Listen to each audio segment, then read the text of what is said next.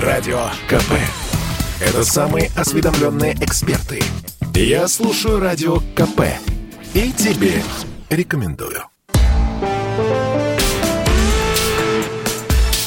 По сути дела, Николай Стариков. Ну, это по обычаю значит, что у микрофона еще и Владимир Варсобин. Николай, здравствуйте. Здравствуйте, дорогие друзья. Привет вам из солнечной Евпатории. Солнечного Дирижана. Да, э, не будем даже спрашивать, что вы там делаете. У вас там какие-то ограничения есть. Ладно. Э, давайте все-таки по поговорим о нашем главном разведчике. Глава СВР Нарышкин рассказал на самом деле, почему у государства есть претензии к журналистам из инсайдер проекта. Я думаю, там список будет большой. То есть те самые журналистские э, организации, газеты, издания, которые закрываются под нажимом государства. Нарышкин сказал, что они сотрудничают с группой Беллинкат, э, которая, как известно, занималась расследованием э, крушения Боинга в Украине, э, отравлением Навального, ну и другими не, неприятными для Кремля историями. Теперь Нарышкин почти прямо говорит, что э, разведка Э, иностранная, работает через российских журналистов, а вот эту группу Беленкап он вообще-то, по сути, называет как иностранных шпионов. Николай, я примерно представляю, что вы сейчас скажете. Ничего неожиданного, я думаю, вы сейчас не скажете. Но все-таки есть какая-то граница между э, э, попыткой как-то противодействовать иностранным шпионам и свободой слова в России?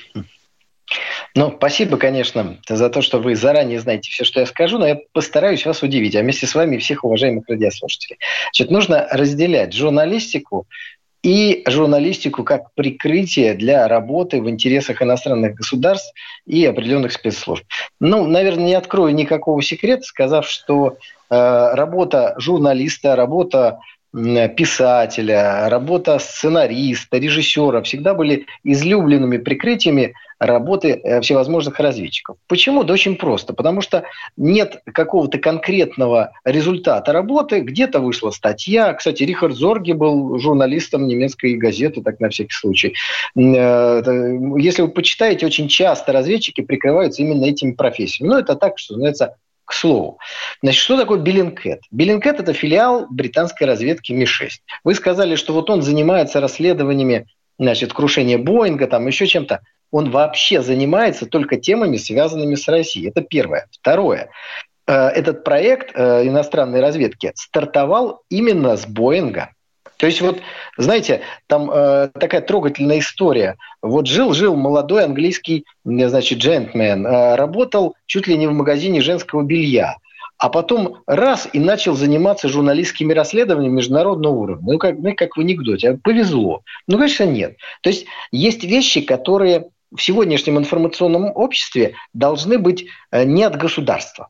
То есть некто независимый что-то расследовал, а дальше все кавычках независимые СМИ, которые, конечно, управляются на Западе из одного центра, начинают эту информацию тиражировать, раскручивать, э, масштабировать. Вот Беллинкет – это такой сливной бачок для информации, которую западные спецслужбы готовят.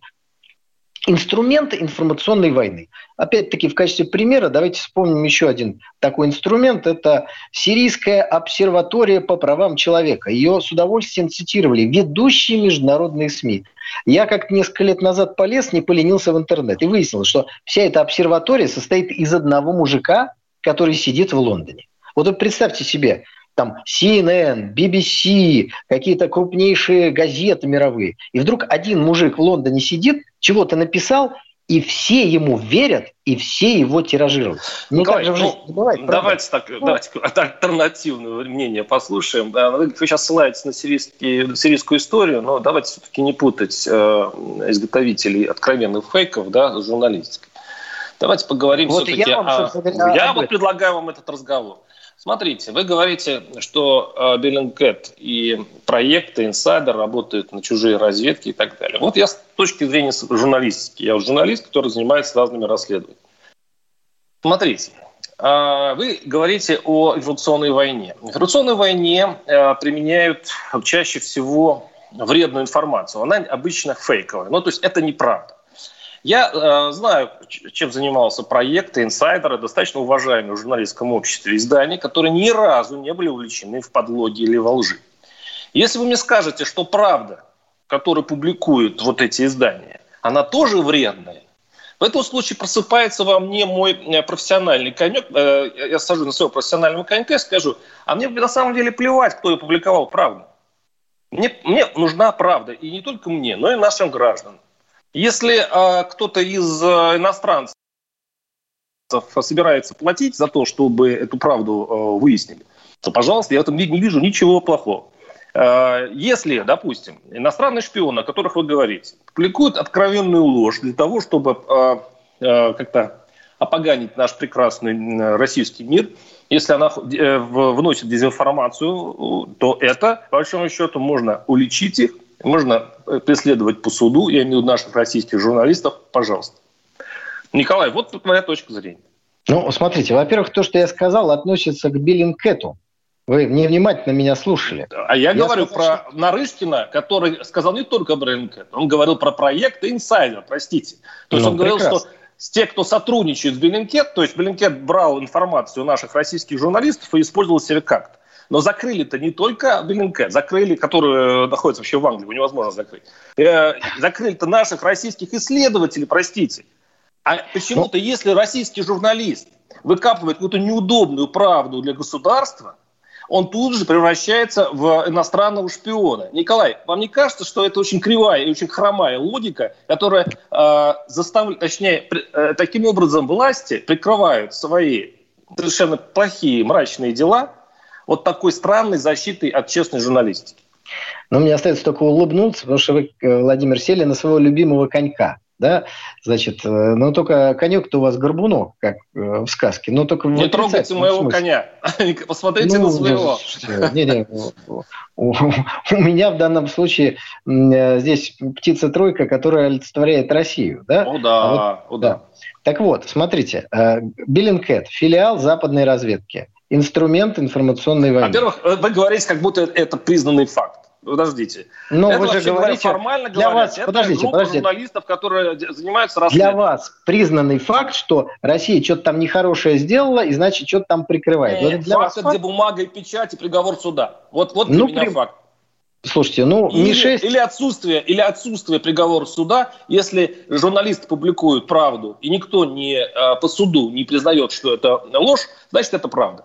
И еще раз говорю, наши журналисты проекта «Инсайдер», о которых идет Подождите, вы не дайте мне говорить. Значит, первое, давайте вспомним название нашей программы. Она у нас называется «Час суда», «Час туда» нет, она у нас называется по-другому. Так вот, я выражаю свою точку зрения. Мне для того, чтобы ее выражать, не нужно решение... По-моему. Тогда говорите слово «по-моему». По моему по мнению. Отлично. По моему мнению, по моему оценочному суждению, Биллингет точно является филиалом западных спецслужб. И это мнение разделяет руководитель российской спецслужбы, что вселяет в меня уверенность. Дальше. Руководитель российской спецслужбы, который никогда не был замеч... замечен в том, что бросает слова на ветер, говорит нам, что еще несколько проектов, которые пытаются работать внутри России, являются уже филиалами каких-то западных информационных Э, ресурсов и западных информационных средств давления на Россию. Вот что он нам говорит. И я в этом смысле с ним абсолютно согласен. Абсолютно. Николай, я про правду говорю. Вас вообще интересует правда, которую выкапывают журналисты? Вас интересует правда, которую, занима... которую выкапывают вот эти исследователи? Вы все время концентрируетесь на вопрос, кому выгодно и чей кошелек. А мне больше интересно, действительно ли ту информацию, которую добыл проект «Инсайдер», а это очень известные ребята, которые копают очень глубоко. Ложь это или правда? Мне вот только это интересует. Э, а Владимир, вас, по-моему, нет. Э, надеюсь, вы меня сейчас э, слышите, потому что у меня возникла проблема со связью, уважаемый Владимир. Прекрасно слышу вас. Да, так вот, смотрите, э, давайте представим ситуацию. Президент независимого в кавычках государства по имени Владимир Зеленский приезжает в Лондон и проходит святая святых, Ми-6. Там э, беседуют с руководством на неизвестные темы. До этого происходит катастрофа Боинга над территорией э, ДНР, где, с одной стороны, есть вполне убедительная версия российской стороны о том, что Украина полностью виновата в гибели этого самолета. С другой стороны, Запад пытается возложить ответственность на Россию. Вот вы реально думаете, что кто-то будет исследовать полностью э, этот вопрос и вывод сделает вот прям как наисследовал, так и вывод сделает. Если это расследование ведет филиал МИ-6, куда заводят президента Украины. Ну, конечно, нет.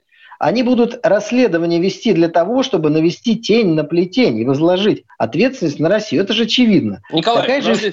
Да, да, я сказать. понимаю вашу логику. Такая же история с делом Навального, с другими, собственно говоря, делами. И Нарышкин очень много сказал и об этом, что вполне возможно, я, кстати, с этим согласен, следы новичка, если они действительно есть, в э, анализах берлинского пациента, они были введены ему в тот момент, когда он находился в медицинском борту и летел в Берлин. И там Николай, момент... подождите, то есть, то есть по большому счету Нарышкин уже не отрицает, что эти следы были, и если он говорит о том, что внесли позже, а раньше-то вообще говорили, что это все исследования неправильные, значит, все-таки следы были. Теперь вопрос, Еще, кто их туда внес. Если они там есть, потому что ну, никто... вот раньше сомневались, теперь Нарышкин, по сути, уже, уже допускает, что это правда. И еще тогда один момент, простите, что мешает в этом случае русским, российским исследователям сделать такое же расследование и сравнить выводы, сравнить фактуру, не, не э, вызывать прокуроров, чтобы они гоняли журналистов, а вот так вот, у ваших есть фактура, у наших тоже есть фактура, давайте сравним. Вот именно по-журналистски. А здесь получается, коль вы слишком много знаете, мы вас сейчас всех арестуем. Мы сейчас прервемся на несколько минут э, и вернемся Радио КП. Это самые прослушиваемые аудиосериалы. Я слушаю Радио КП и тебе рекомендую. По сути дела, Николай Стариков. И у микрофона Владимир Варсобин. Николай, давайте перейдем к следующей теме, если не возражаете. Не Нет, еще возражаю, возражаю. Ну что? Возражаете? Пожалуйста. На самом интересном месте да? находится. Хорошо. Международная журналистика срослась с спецслужбами, доказательств никаких не надо. То есть, ну, по сути, непонятно кто, обладающий никаким статусом, не являющийся ни судом, ни истиной в последней инстанции, что-то приводят, э, ляпают какой-то документик, выкладывают его в интернете, и дальше все мировые СМИ это тиражируют и подают это как состоявшийся факт. Суда-то никакого не было, решения... Причем здесь суд? Э, Николай, ну подождите, вы сразу видно, что совершенно не понимаете нашей профессии ничего. Нет. Расследование – это не суд. Вы можете сами, еще раз говорю, сами, как Николай Стариков, провести свое личное расследование. И, пожалуйста, вы подкрепляете все фактуры и сравниваете. Дело в том, что еще раз – Наши суды и наши, наши законы могут, если человек сделал расследование и очень глубоко наврал, причем это можно доказать документами, то его можно привлечь к суду вот именно за вот эту ложь. Владимир, как вы... Но у нас ведь по-другому все происходит. К суду. Ну вот скажите мне, вот как? Я, про проект, суд, подождите, да? подождите, я Нет, говорю это... про проект Владимир, Insider, вы сегодня наш, вообще не даете компании. говорить. Давайте я тоже буду вам мешать говорить. У нас будет такая вот журналистика. Вы журналист в мою сторону, а я в вашу. Так вот, смотрите, э, не, не получается этого. Не получится по одному простому э, поводу, по одной простой причине. Я могу сделать э, расследование, но кто мне предоставит совершенно секретные документы, там, э, которые они используют? Нарышкин. А почему Нарышкин должен со мной разговаривать? Вот опять-таки. Ну, потому что и в его интересах. Вы, ну, вы, вы свой человек. Прихожу такой, я весь белым и говорю, вы знаете, я журналист, дайте мне я вообще непонятно кто, потому что меня до этого не было никакого Беллинкета, сегодня появился. Вы поймите, что спецслужбы сотрудничают только с теми, кто сотрудничает со спецслужбами. Это первый факт. Второй факт. Все международные СМИ вдруг почему-то, как по команде, начинают ссылаться, показывать, тиражировать то, что сделал тот, кто его вчера еще никогда не было. Так не бывает. Но вы же журналист. Вы будете на Васю Пупкина ссылаться, если Вася Пупкин провел какое-то расследование? Да нет, конечно. Нет, конечно, вас, так сказать, э, обвинят в непрофессионализме. Кто это такой? Почему Владимир э, Варсобин его тиражирует? А здесь все мировые СМИ тиражируют. Команда прошла. Вот о чем речь. Поэтому дело не в том, кто сделал это расследование, а в том, что ему дали факты, он, может, текст написал, а дальше его тиражируют, увеличивают и, и распространяют. Поэтому это просто информационная провокация. Ну неужели вам Николай, это не... ну подождите, ну в этом случае можно, не знаю, там Солженицына обвинять, там, не знаю, Пастернак обвинять, что он что-то написал. Я, я, я публиковали, ну вы, вы, я же не перебивал, Николай, я же не перебивал. Его тоже публиковали за границей, и что ж такого? Я же еще раз говорю, давайте фактами мериться, а не дубинками. Давайте полицейскими там или прокурорскими. Давайте сравним фактуру. Вот накопал, я сейчас вы говорите все время про английское вот это издание а, Блинкет, а я все вам говорю, вы меня не слышите, про наших российских журналистов из изданий, уважаемых изданий, проект Insider. Они получали деньги за границей. Еще раз говорю, закону, мне плевать, я, честно говоря, не названы иностранными вот, агентами, их никто Николай, не закрывал. Они сами закрылись. Ну, Они меня. сами закрылись. Их объявили агентами, они закрылись. Но ну, на самом деле инсайдер не закрылся. Он, он за границей зарегистрирован, поэтому все равно. Но послушайте меня, мне больше всего интересует, действительно, как, что они... Ну, в общем, мы опять сейчас э, возвращаемся. Мне нужна фактура, мне нужно, что они накопали. Я хочу а сравнить... нужен номер телефона с... студии, чтобы наши слушатели могли позвонить. Да, а, а вот пусть Нарышкин предоставит свои данные по травлению Навального, по Боингу и так далее. И мы сравним. И пусть это будет э, два, э, из двух сторон эксперты, которые сядут и вот именно предметно будут в этом разбираться. Они так крича, ой, это опубликовано на Западе, поэтому фейк. Ой, это опубликовано в России, поэтому пропаганда. Мы просто ходим по кругу.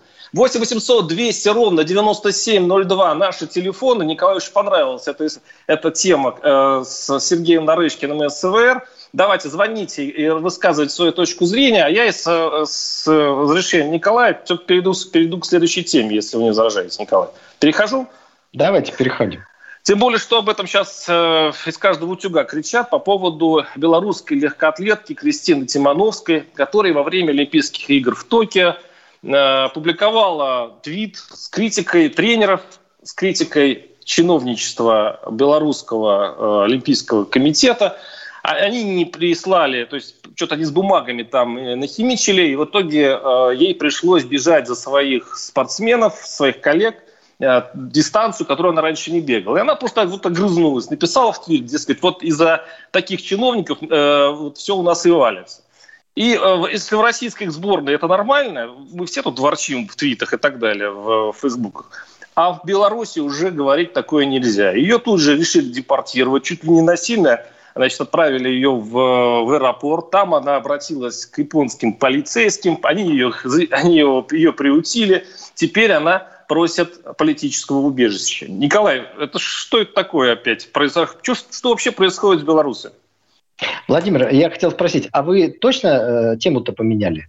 Вы не видите, что это одна и та же тема, просто вид э, сбоку? Вот давайте я сейчас перескажу вам эту историю, как я ее вижу, как она на самом деле произошла. Пожалуйста. Значит, э, потому что то, что вы сейчас пересказываете, это примерно то же самое, что в кавычках независимая пресса пишет все время про Северную Корею. Там все время кого-нибудь крокодилом скармливают, из минометов расстреливают, Я просто давят. по фактуре ну, говорю. Чушь какую-то пишет, знаешь, чушь. А вот, значит, что было? Что было? Да, Белорусская спортсменка что-то написала, возмущаясь руководством э, белорусской сборной. Э, возможно, белорусское руководство сборной решило ее отстранить за это. Но, собственно говоря, вот дальше начинается самое интересное. Вот, представьте, уровень конфликта. Э, кто-то написал, вы знаете, вот там наше руководство неправильно распро... Э, выставляет бегунов на дистанцию. Руководство говорит, а мы тебя тогда снимаем. И после этого бегун просит политического убежища в Польше. Политического.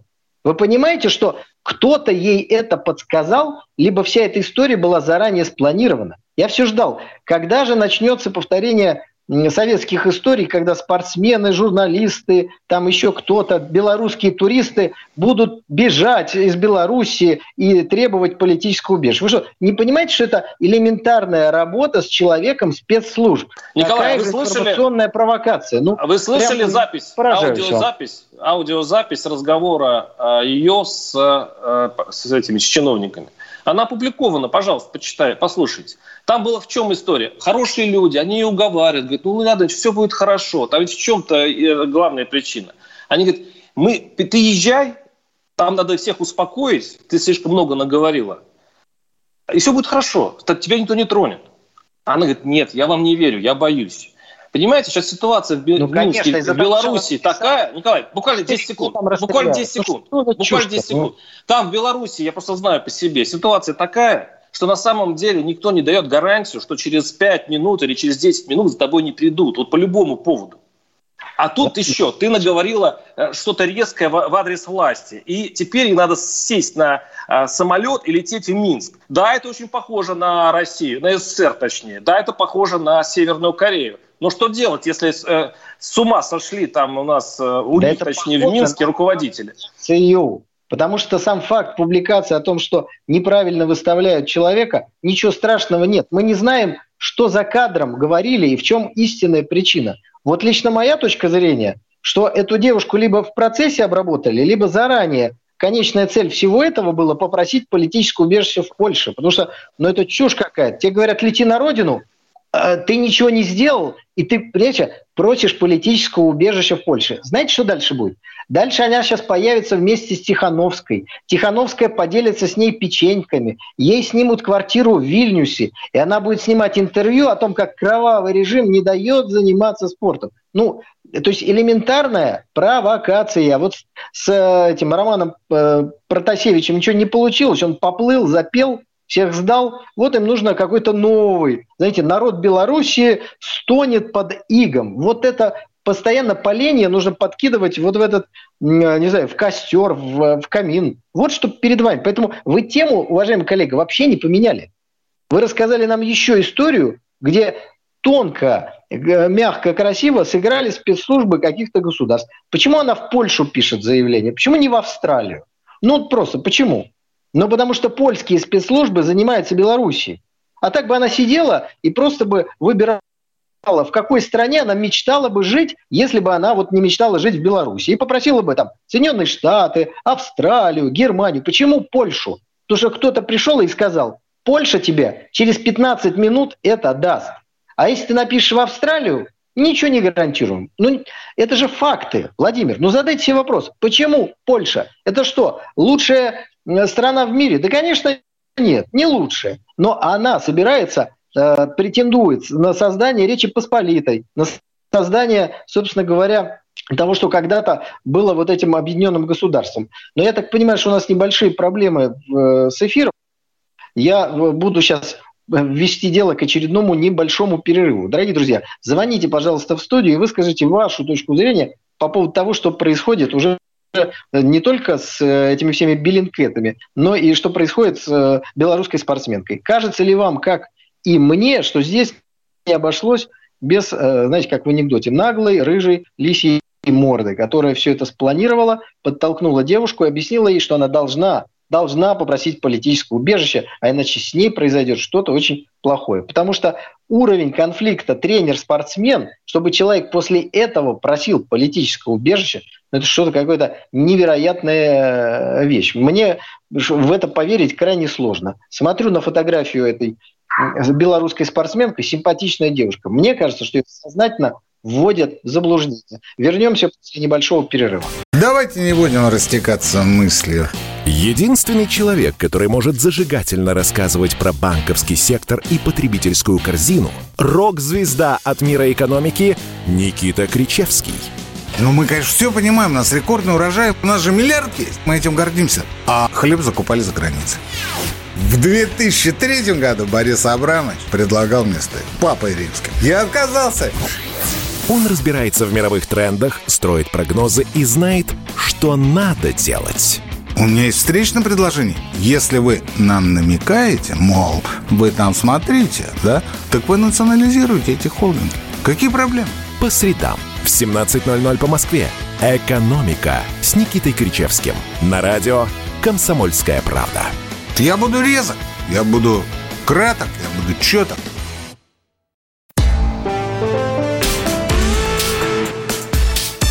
Сути дела, Николай Стариков – Ну, дорогие друзья, мы продолжаем нашу программу. К сожалению, Владимир Варсобин сейчас вне зоны обслуживания. Надеемся, что никакие западные спецслужбы к нему не пришли и ничего с ним не сделали.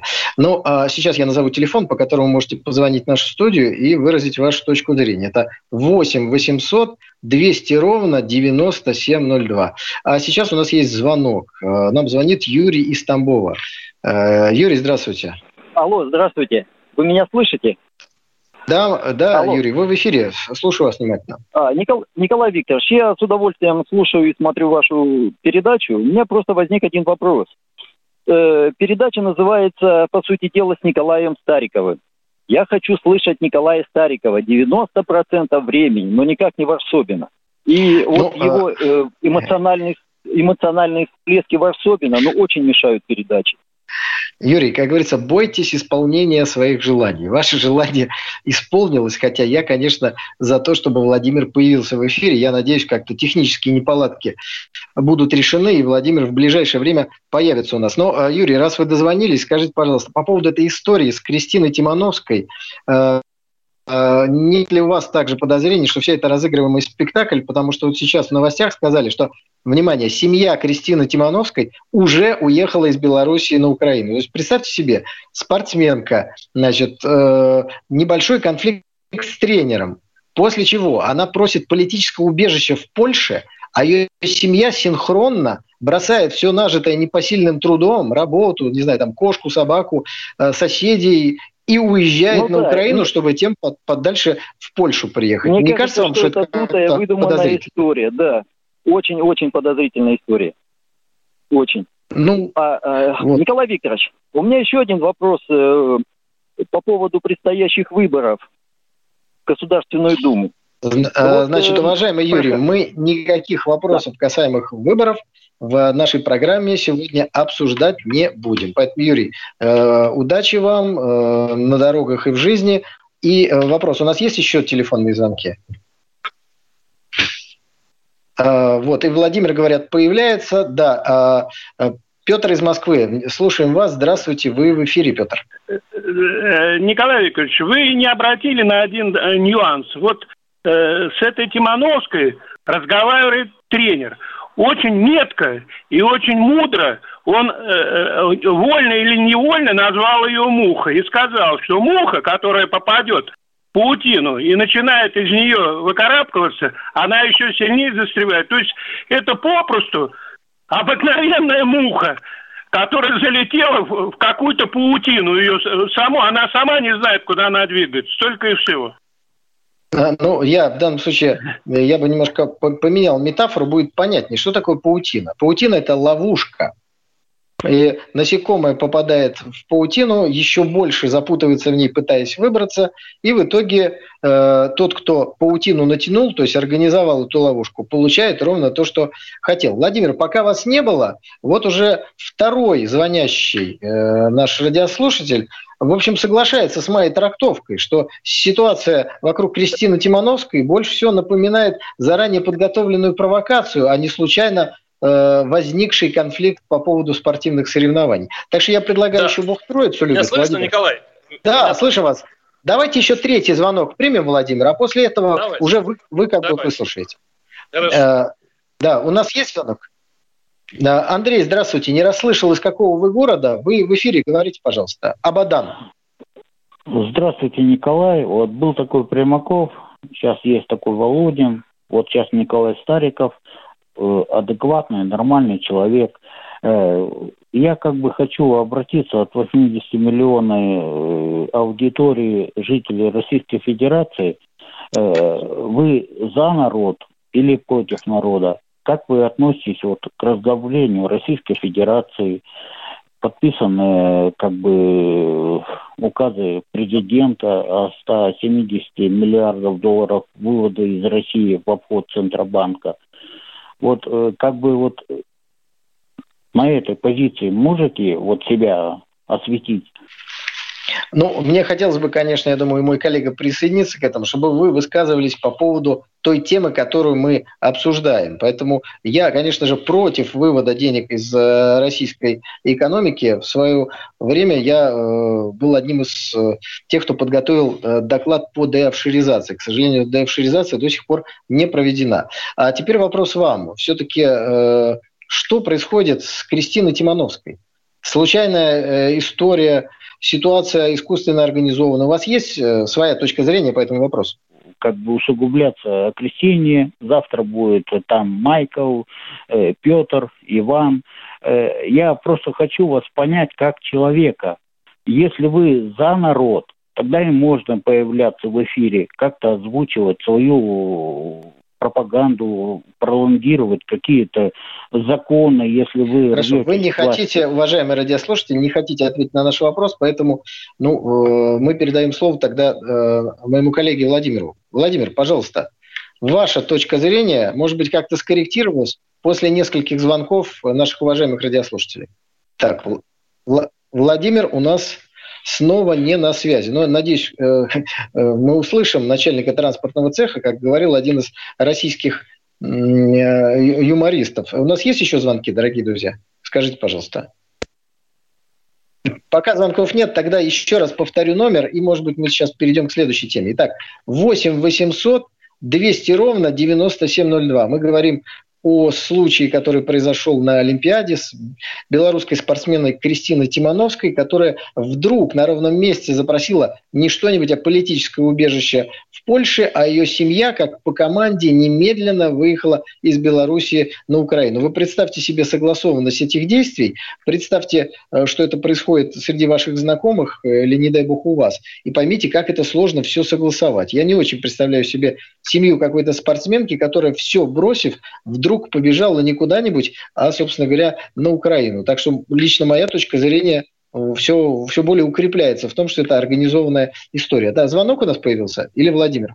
Э, Инна Петровна из Хабаровска. Здравствуйте, мы вас слушаем. Э, скажите, пожалуйста, что вы думаете по поводу ситуации вокруг Кристины Тимановской? Нет, я хочу сказать только реплику одну. Не вокруг, не о, относительно Кристины, а хочу сказать в противовес э, э, слушателю, который недавно звонил, что я бы хотела больше слышать мнение э, Варшобина, чем Старикова.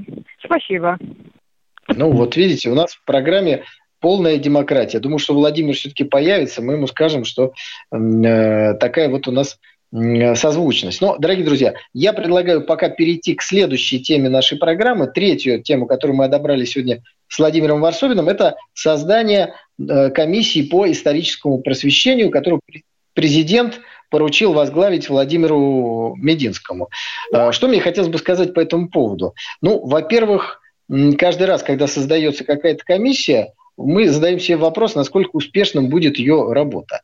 Я большой сторонник того, чтобы российская история была защищена, чтобы э, фальсификации получали должную оценку, а те, кто сознательно занимается фальсификацией истории, за это, в общем, отвечали. Но, честно скажу, я не сталкивался с какими-то серьезными результатами работы комиссии, которая, если я не ошибаюсь, называлась комиссия по противодействию фальсификации истории. То есть комиссия была, она работала, зримых результатов работы этой комиссии мы не увидели. Поэтому здесь тоже есть определенный скепсис по поводу того, что получится в итоге. Еще Уинстон Черчилль, конечно, другом России не был, но в остроумии ему не откажешь. Он говорил, что если хотите завалить какое-то дело, создайте комиссию. Это с одной стороны. С другой стороны, я лично знаком с Владимиром Мединским. Человек, который прекрасно знает э, историю. Наше знакомство с ним началось много лет назад, когда он меня приглашал в свою радиопрограмму, и мы обсуждали те э, книги, посвященные Второй мировой войне, которые у меня тогда выходили. Поэтому его знания истории, они ну, полномасштабные абсолютные.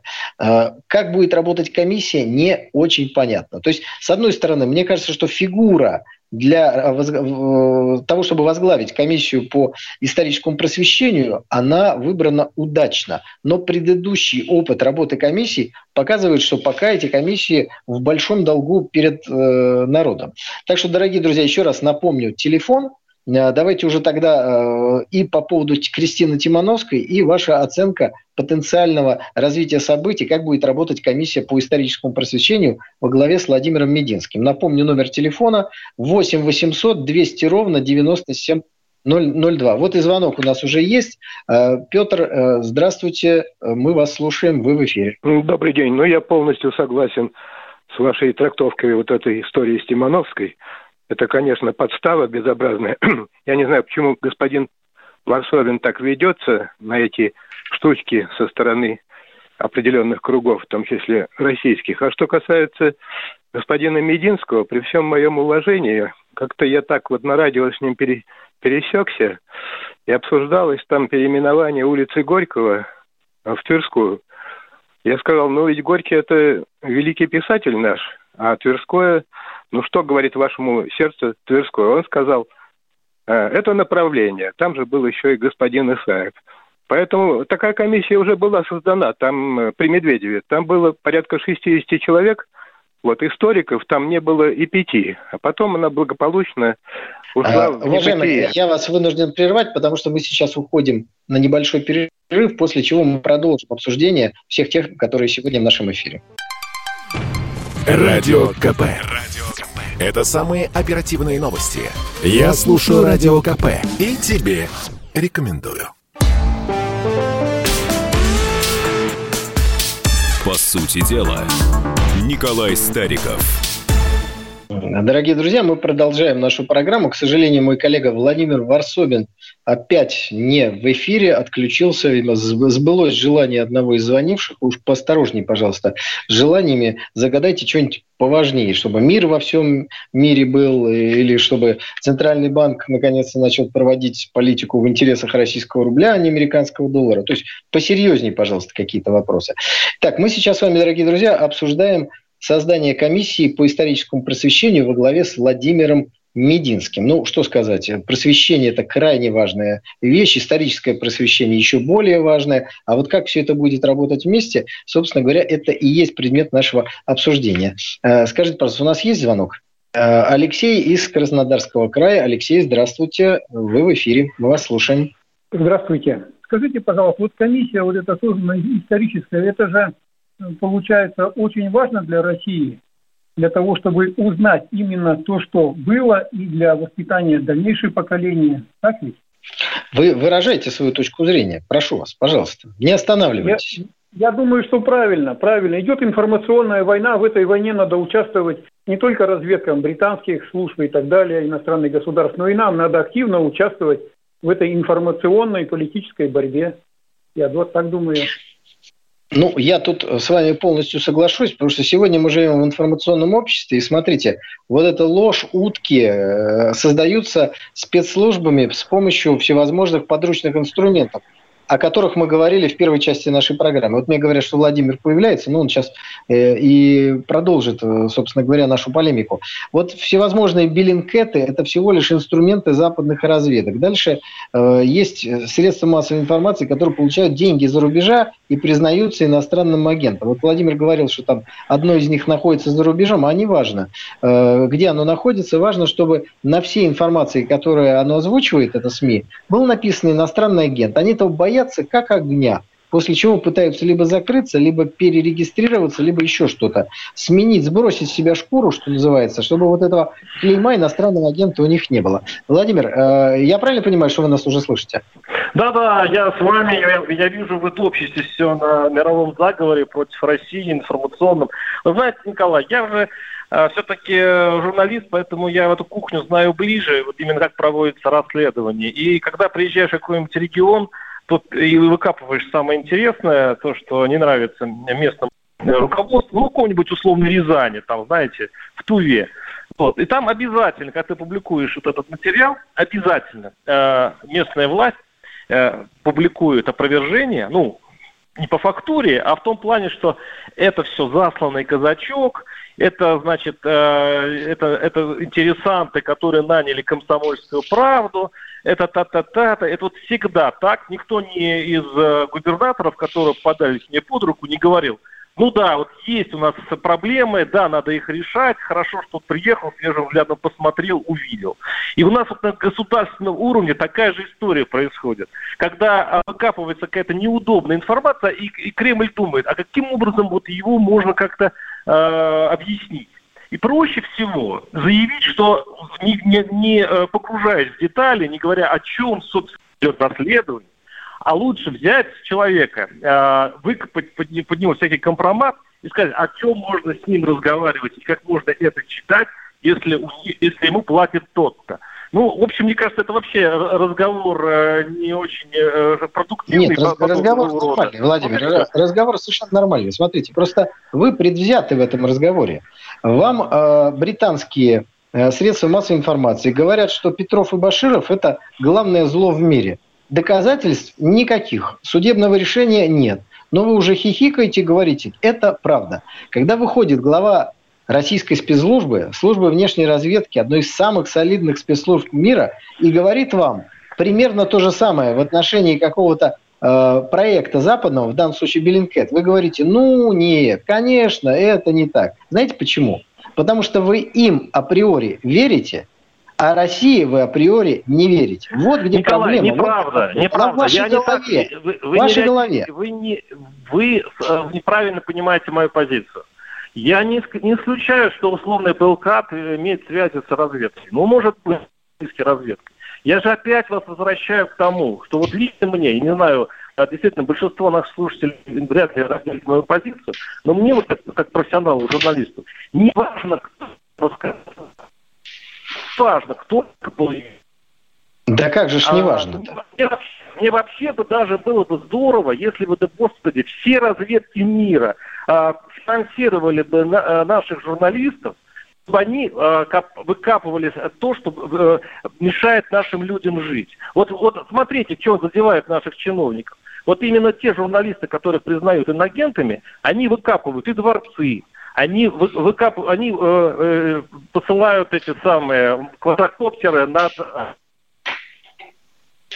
Владимир, вы пропадаете, но э, Владимир, Извините, плохо вас слышно прервана. совсем. Э, смотрите, вы опять-таки, э, ну не знаю, как-то вроде взрослый мужик, а степень наивности у вас, как, я не знаю, у юной девы какой-то. Вы что, реально думаете, что в реальном политическом мире существуют некие добрые иностранные разведки, которые будут финансировать кого-то еще в других странах, которых они называют врагами и соперниками, для того, чтобы этим странам становилось лучше. Владимир Варсобин сошел с дистанции, и я продолжаю вести программу один, э, сразу вопрос. 8 800 200 ровно 9702. Выскажитесь, пожалуйста, по всем темам, которые мы сегодня обсуждаем. Это комиссия по историческому просвещению, это ситуация вокруг Кристины Тимановской, белорусской спортсменки, которая, на мой взгляд, просто э, очень напоминает разыгрываемую историю, ну и то заявление, которое сделал глава службы внешней разведки. Вот мне говорят, есть у нас звонок из Ставрополя. Андрей, здравствуйте, вы в эфире, мы вас внимательно слушаем. Здравствуйте, Николай. Скажите, пожалуйста, вот вы говорите все время спецслужбы. У нас одна минута, Андрей, одна минута до конца программы. Да, я понимаю, но был э, официальный разговор те спортсменки из Беларуси с организацией МОК, то есть с самими организаторами Олимпийских игр. Причем тут э, и они сами заявили, что э, на спортсменку идет давление со стороны белорусских спецслужб. После этого только она э, решила принять решение не возвращаться в Беларусь. Ну вот ответ на вопрос, собственно говоря, на нее оказали давление, чтобы она приняла решение не возвращаться в Беларусь. А кто объяснил ее семье, что нужно немедленно уехать с территории Беларуси? Что угрожает папе и маме э, этой спортсменки? Да ровным счетом Ничего. Поэтому, дорогие друзья, помните, что мир полон информационных провокаций. Уж такое время сегодня э, мы живем. Поэтому не надо во все верить с первого раза, как вы это услышите. Иначе будете Владимиром Варсотовым. До свидания, до новых встреч. По сути дела, Николай Стариков –